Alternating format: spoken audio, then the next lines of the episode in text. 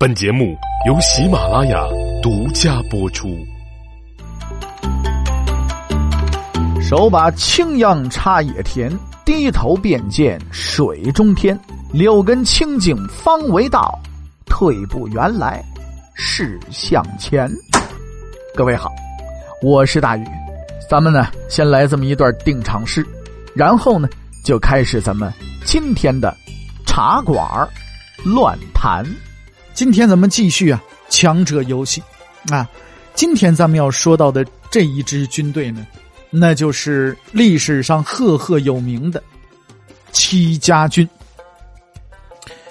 在中国古代历史上啊，有两支用主将的姓氏来命名的无敌军队，一个是岳家军，第二一个呢就是戚家军。啊，其他的说实在的，什么这个军那个军，真的都没有这两支部队呀。你听起来好像是私人武装似的，但实际上不是。岳飞的戚家军呢，是靠融合其他将领的精锐部队形成的。哎，这是一支呢，咱们在讲岳家军的时候也说过了，虽然杂牌，但是很精锐啊。就是说杂牌不是说贬低他，而是因为呢，岳飞整个人的这种统合能力、领导能力非常的强，是吧？而戚家军呢又不一样，有区别。区别是什么呢？戚家军呢是从一群矿工起来的，把一群农民和矿徒训练成了无敌之师，是一手草创起来的。那么戚家军是明朝的一支很有名气的军队啊。戚家军赖以成名的是严明的军纪、职业化的训练水平、最先进的装备，以及呢百战百胜的战绩啊，以及他的战斗意志。那么说戚家军，咱们不得不先介绍一下戚继光啊。呃，戚继光呢是字元敬，号南唐，晚号孟珠啊，是山东登州人啊，就是今天蓬莱境内。明朝杰出的军事家、民族英雄啊，出任登州卫指挥佥事。嘉靖三十四年呢，调往浙江招募新军进行训练，创立攻防兼宜的鸳鸯阵，在浙江啊。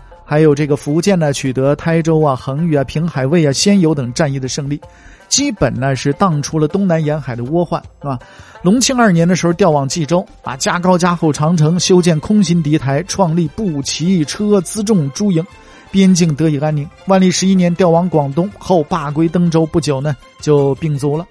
戚继光以捍卫边疆为己任，屡克强敌，战功卓著，著有《纪孝新书》《练兵纪实》《直指堂籍》等书传世。那么戚继光这个将领，咱们看又能写书啊，又练武呢，这个武艺又非常高强啊，练兵又非常厉害，这是一个儒将啊，文武兼备，是吧？那么戚继光带领的这支军队有多厉害呢？咱们就来简略的说一说戚继光戚家军的这个战绩。戚家军自成军算起，大小数百战，未尝败绩啊。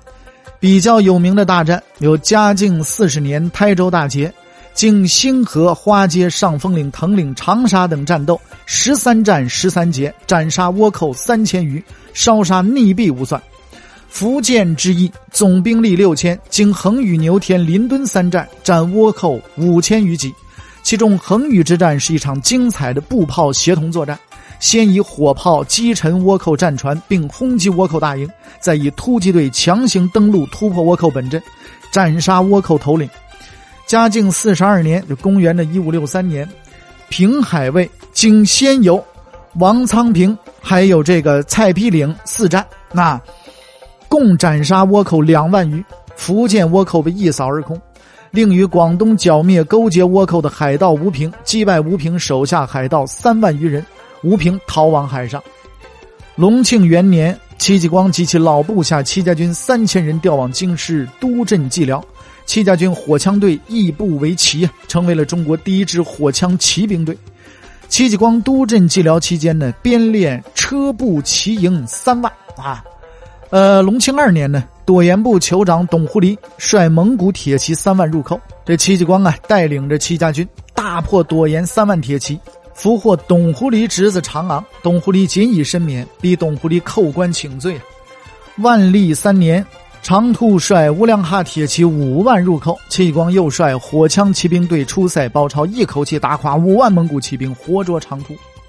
自嘉靖三十八年戚家军成军算起，到万历十一年戚继光去职，还不算他到最后去世啊，就到他去职，戚家军击败的敌军总数超过十五万余，这在日久成平的万历中兴时期是很恐怖的战绩。